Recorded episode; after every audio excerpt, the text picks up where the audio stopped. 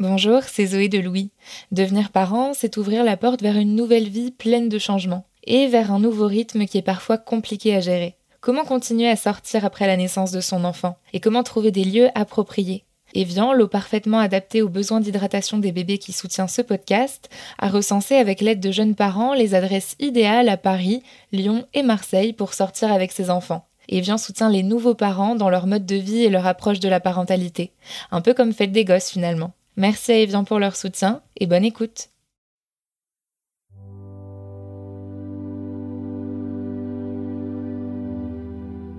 Évidemment que je veux le meilleur pour Abel. Je veux qu'il soit libre, qu'il continue de s'exprimer fort, de se prendre pour un champion de BMX quand il fait du vélo dans la rue, d'interpeller les éboueurs à pleine voix pour leur dire que leur camion est beau.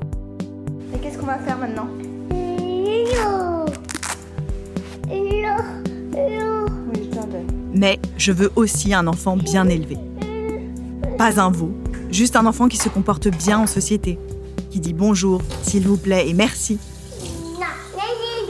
Comme Choupi. Qu'est-ce qu'on dit? Merci maman. Simplement parce qu'à mon sens, ça le rend aimable aux yeux de son entourage, sans pour autant contraindre sa liberté d'enfant. Est-ce que c'est débile comme souhait? Est-ce que c'est réac? Est-ce que le regard désapprobateur des autres dans un bus ou un restaurant est si important? Tiens Ouais. Depuis deux ans que je suis mère, je me questionne sur cette histoire d'éducation positive et sur la faisabilité de la faire. L'éducation positive, c'est donc ce concept qui valorise l'empathie, l'écoute des besoins, des émotions, l'établissement d'une relation de confiance entre les parents et l'enfant pour qu'il puisse exprimer son plein potentiel. Et comment ne pas être d'accord avec ça? Évidemment que dans l'idée, je suis pour. Sauf que dans les faits, je ne suis pas sûre que ça soit totalement dans mes cordes. Partout. Bah bah oui, bah. Est-ce que je suis capable de faire preuve d'empathie quand mon enfant me jette ses coquillettes à la figure alors que j'avais fait l'effort de mettre un pantalon blanc? Franchement, vous verriez le pantalon, vous comprendriez tout de suite pourquoi ça n'est pas si simple. Est-ce que je suis une madame de Trémène C'est le nom chic de la marade de Cendrillon que je vous glisse ici. Si j'empêche Abel d'exprimer ce genre de créativité? Est-ce que je suis une feignasse de la lessive complètement superficielle? Et puis au-delà du pantalon, franchement, Ce gamin se fout de ma gueule. Ce que vous me posez comme question, hein, que les parents veulent que leur enfant soit bien élevé, c'est tout à fait normal. Par contre, qu'est-ce qu'il faut accepter C'est que les êtres humains naissent très très fragiles, très immatures, et qu'il va falloir 25 ans pour faire un adulte. Donc l'enfant tout petit, oui, il a des hauts et des bas, des tempêtes émotionnelles, et il faut l'accepter. C'est-à-dire que il ne va pas être tout le temps parfait et sage. hein. Un enfant petit, c'est pas un enfant qui est sage. Par contre, il va apprendre progressivement comment on fait pour bien se comporter.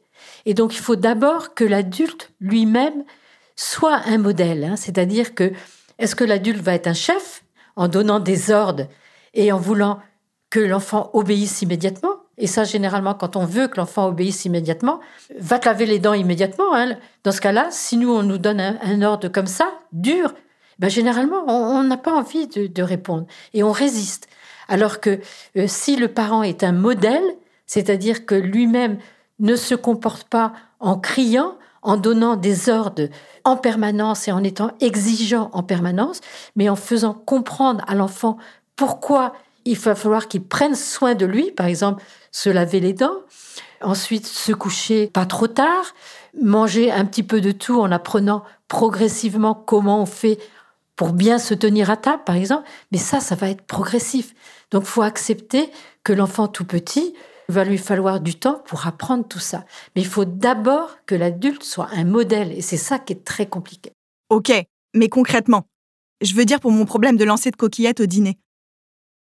Vous vous souvenez de ce que Catherine Guéguin disait dans notre premier épisode sur l'éducation positive?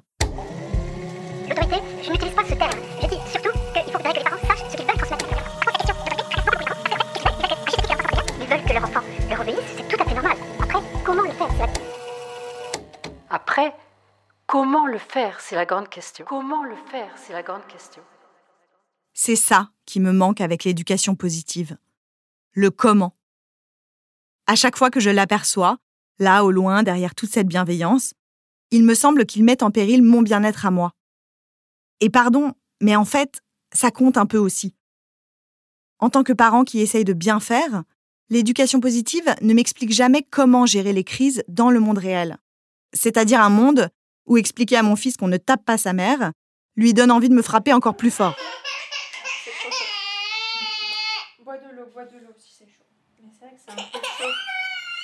Catherine Guéguin m'a expliqué qu'il fallait mettre en place des règles au sein de la famille pour sécuriser les enfants, par exemple par écrit. Et que si les règles n'étaient pas respectées, on disait à son enfant Tu te souviens, tu m'avais dit que tu ferais ça, eh bien tu ne l'as pas fait. Et qu'il répondrait Ah oui, c'est vrai. Par ailleurs, elle insiste sur l'importance d'une bonne ambiance à la maison, avec des parents détendus. Dans ce contexte, l'enfant aura envie de bien faire. Mais pour la vraie vie, avec un enfant en bas âge,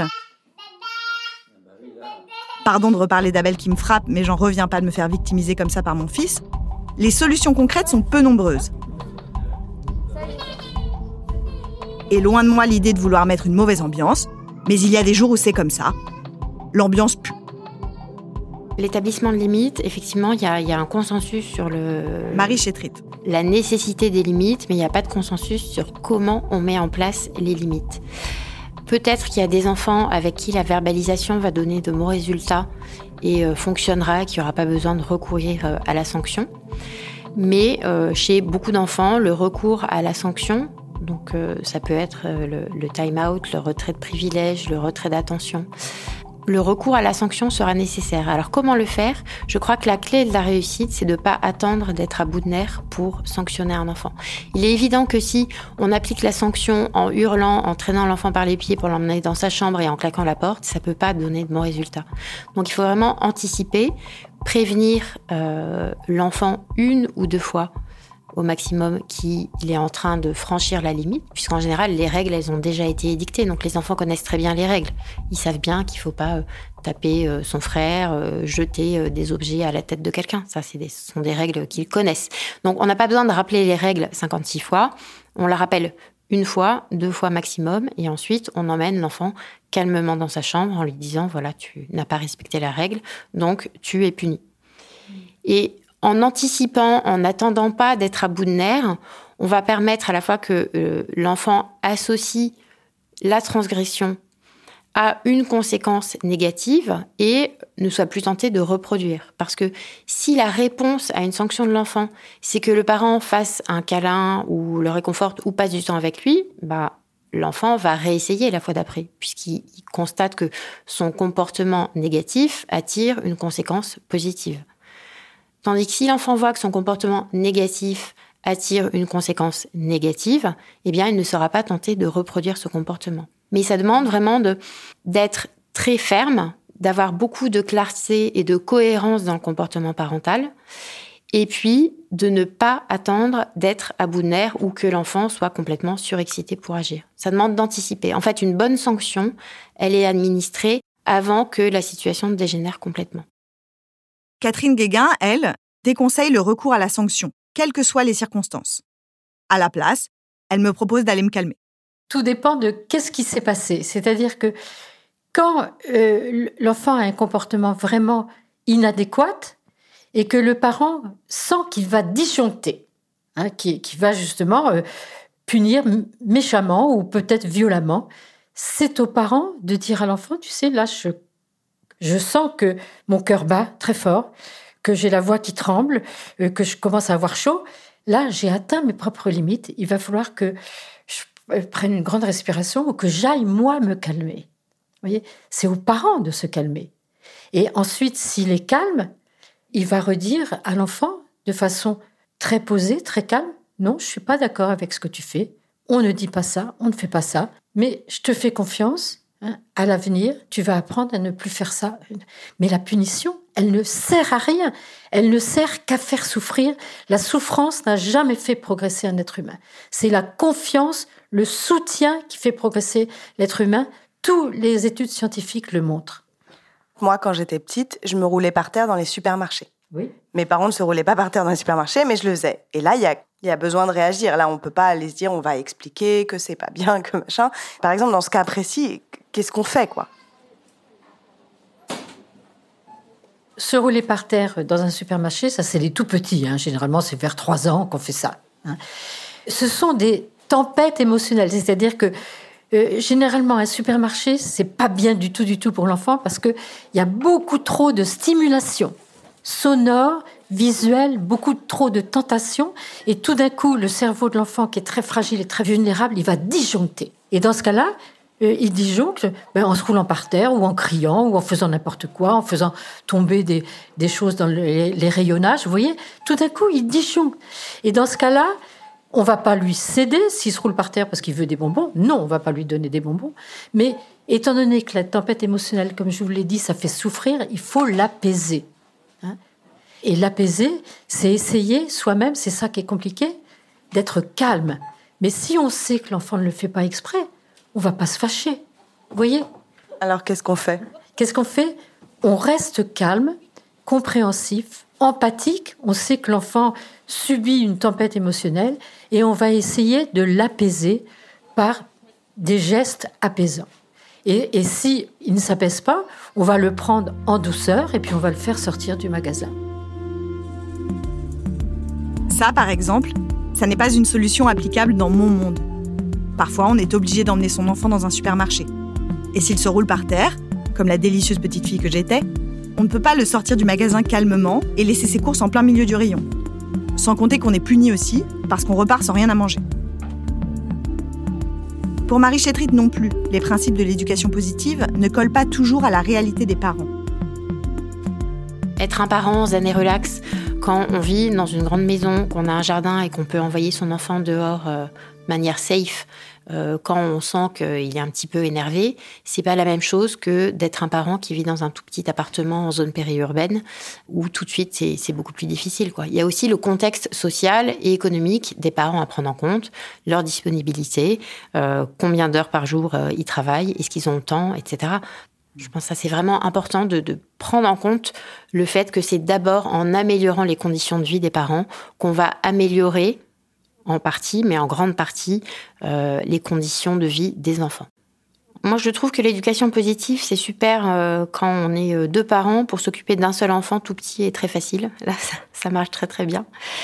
Plus sérieusement, ça ne marche pas avec tous les enfants. Pour moi, clairement, il y a des enfants dont le caractère fait que ça va être beaucoup plus compliqué avec eux. On aimerait tous pouvoir se contenter de- d'explications une ou deux fois et que notre enfant euh, comprenne et coopère. C'est le rêve de tout parent.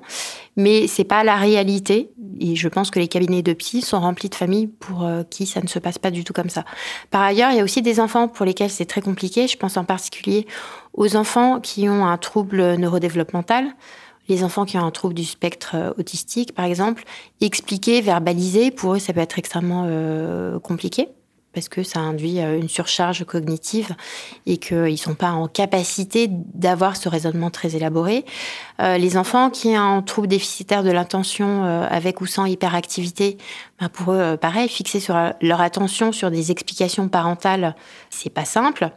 Et puis, ce sont des enfants où là, c'est clairement recommandé par les auteurs qui sont vraiment spécialisés dans ce domaine, qui ont besoin d'un cadre extrêmement ferme, de routines très établies, et que les comportements négatifs soient euh, sanctionnés de manière non violente, mais que l'enfant apprenne qu'il ne peut pas avoir ce comportement.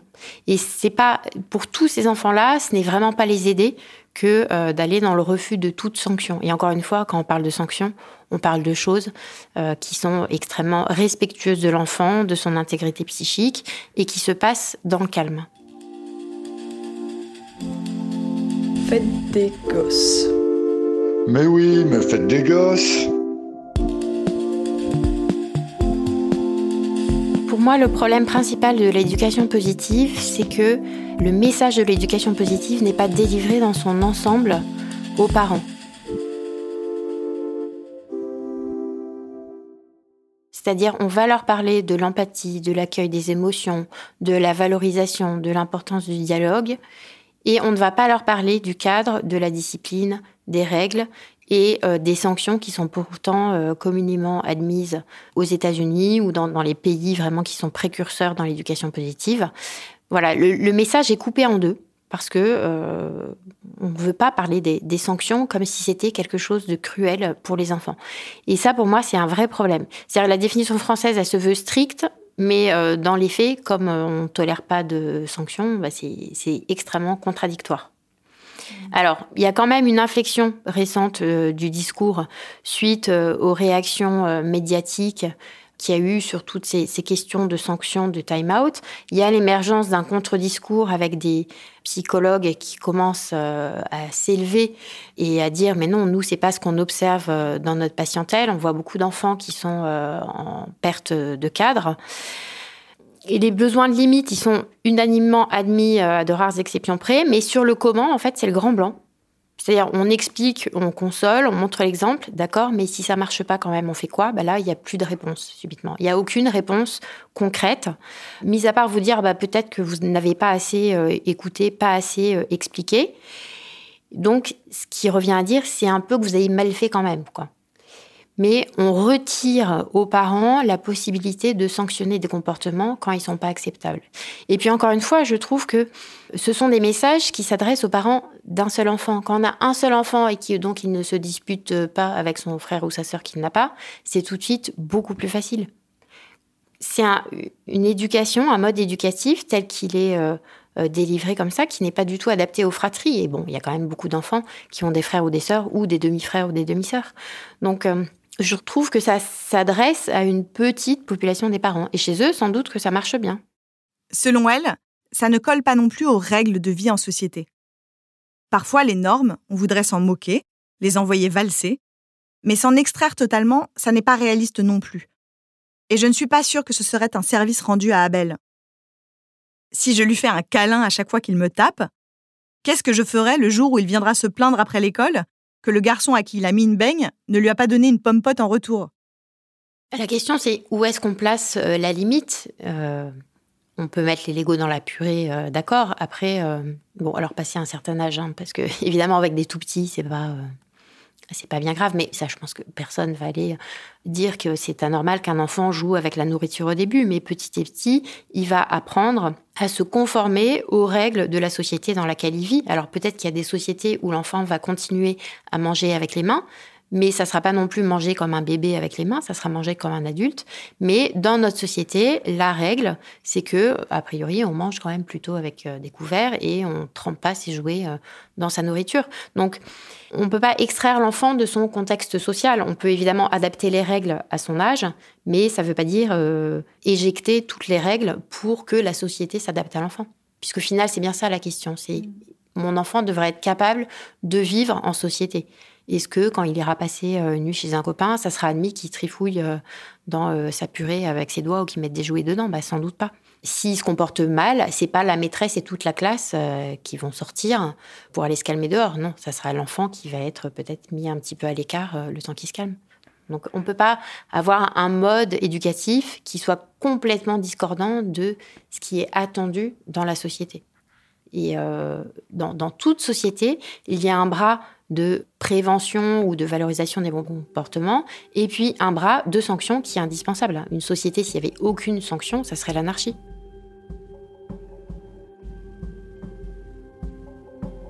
Ce que dit Marie Chétrit m'a quand même interrogée, même si moi aussi, ma priorité, c'est que mon enfant ne se fasse pas sortir de la classe. Je me suis dit, mais dans ce cas, rien ne change jamais. Et je fais moi aussi partie des gens qui ne font pas advenir le changement ne pas faire ce qui est potentiellement bon pour l'enfant à cause des normes, ça empêche aussi le progrès. Ça m'a fait penser aux gens qui, au moment des débats sur le mariage pour tous, disaient ⁇ Je ne suis pas contre le mot parentalité, mais les enfants vont se faire juger à l'école. ⁇ Être si attentif aux normes, c'est légitimer le conservatisme en prétextant la souffrance de celles et ceux qui ont à gagner au changement. Est-ce que dans l'exemple que prend Marie Chétrit, ça n'est pas à l'école de changer D'ailleurs, Marie Chétrit rejoint Catherine Guéguin sur un point. Si le monde entier était différent, l'éducation positive aurait des chances de marcher. Et là où elles sont déjà d'accord, c'est que les attentes qui pèsent sur les parents d'aujourd'hui ne sont pas cohérentes avec la société dans laquelle nous vivons. Et toutes les deux veulent que l'on prenne plus en considération le statut de parents des individus si nous voulons élever correctement les enfants de demain.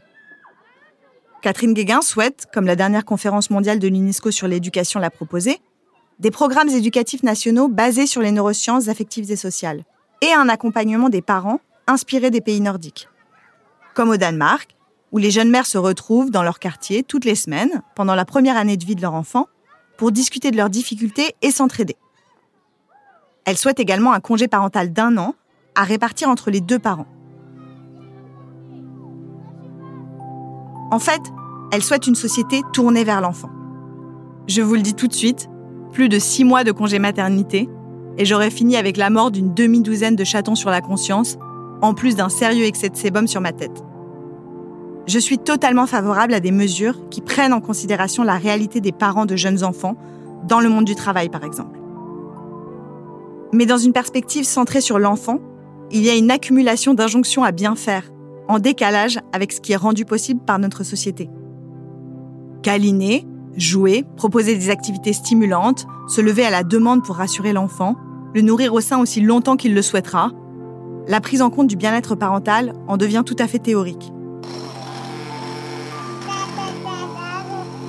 À moins que l'on ne s'épanouisse pleinement dans la fabrication de purée au baby-cook. Je ne juge pas, j'ai moi-même acheté cet objet. Marie Chétrit, elle, insiste sur l'importance du contexte social global dans lequel les parents vivent.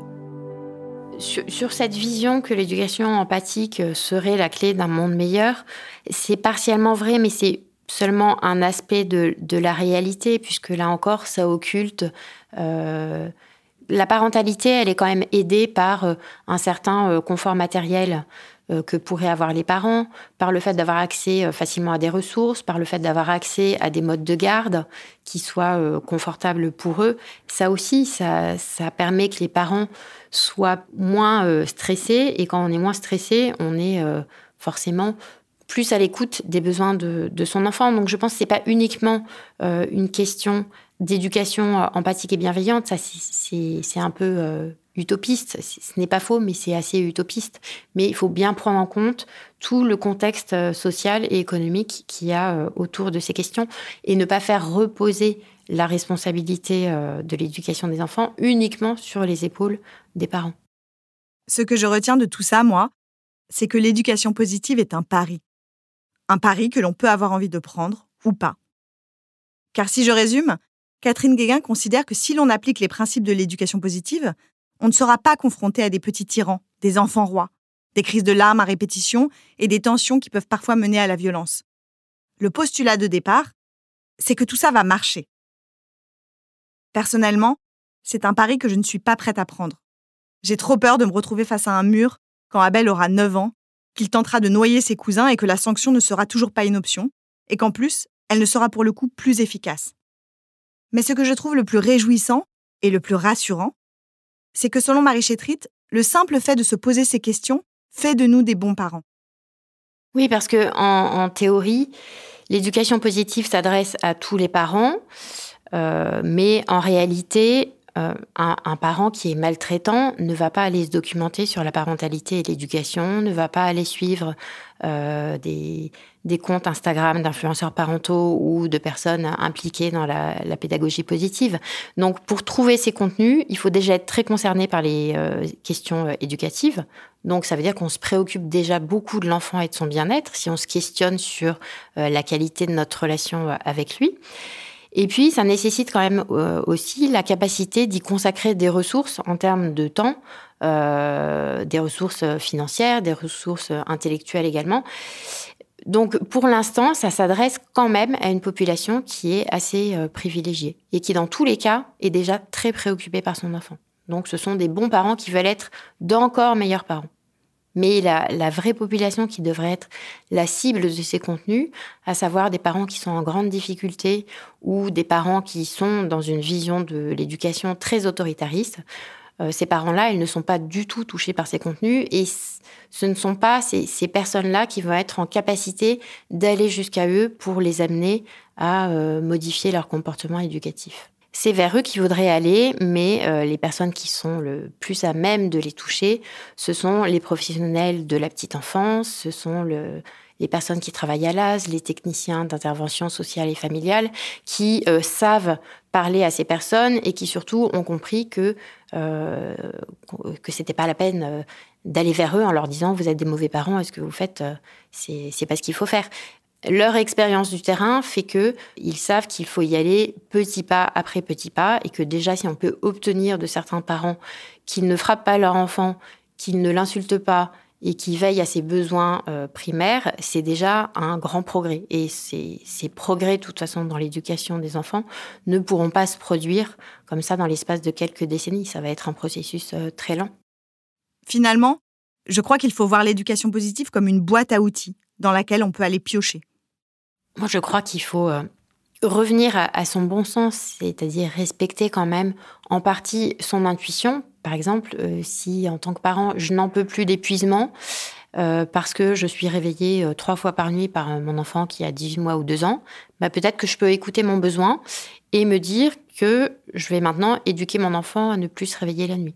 Donc ça, c'est ce que l'intuition nous dicte de faire quand on est épuisé, par exemple il faut revenir à son bon sens, il faut s'autoriser à piocher dans différents contenus. On peut très bien adhérer euh, à certains préceptes de l'éducation positive et pas à d'autres, et c'est pas grave, on a le droit.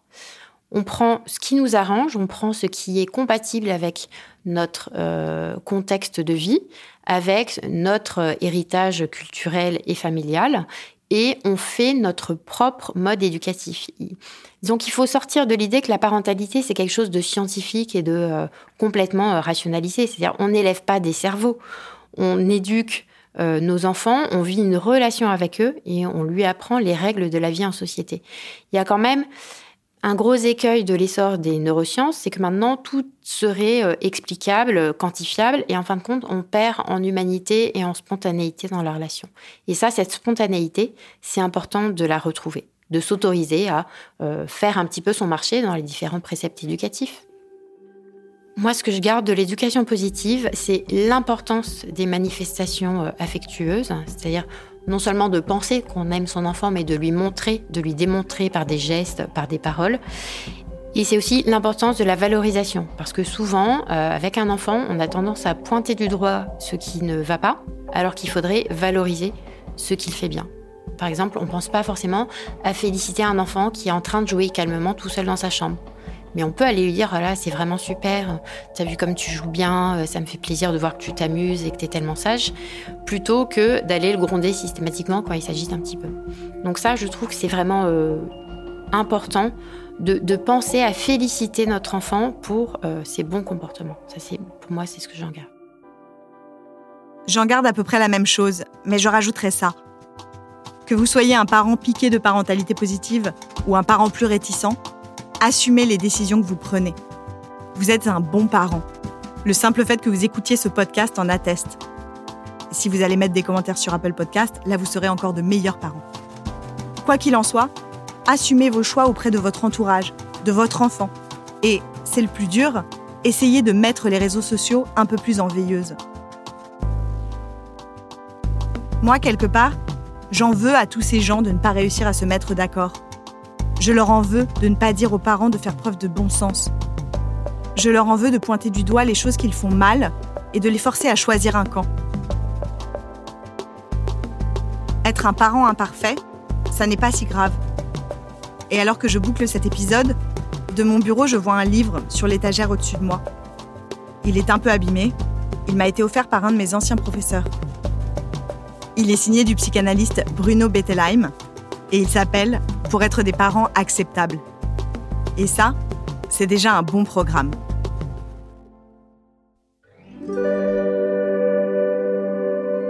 Je suis Marine Revol et vous venez d'écouter Fête des gosses. J'espère que ça vous a plu et que ces deux épisodes vous permettront d'aborder les débats sur l'éducation positive plus sereinement. Cet épisode a été réalisé par Anna Bui la musique a été composée par Jean Thévenin. Si vous aimez ce podcast, mettez-lui plein d'étoiles et de commentaires. Envoyez-nous aussi vos questions, vos remarques et vos notes vocales à hello.louismedia.com. J'ai hâte de vous lire.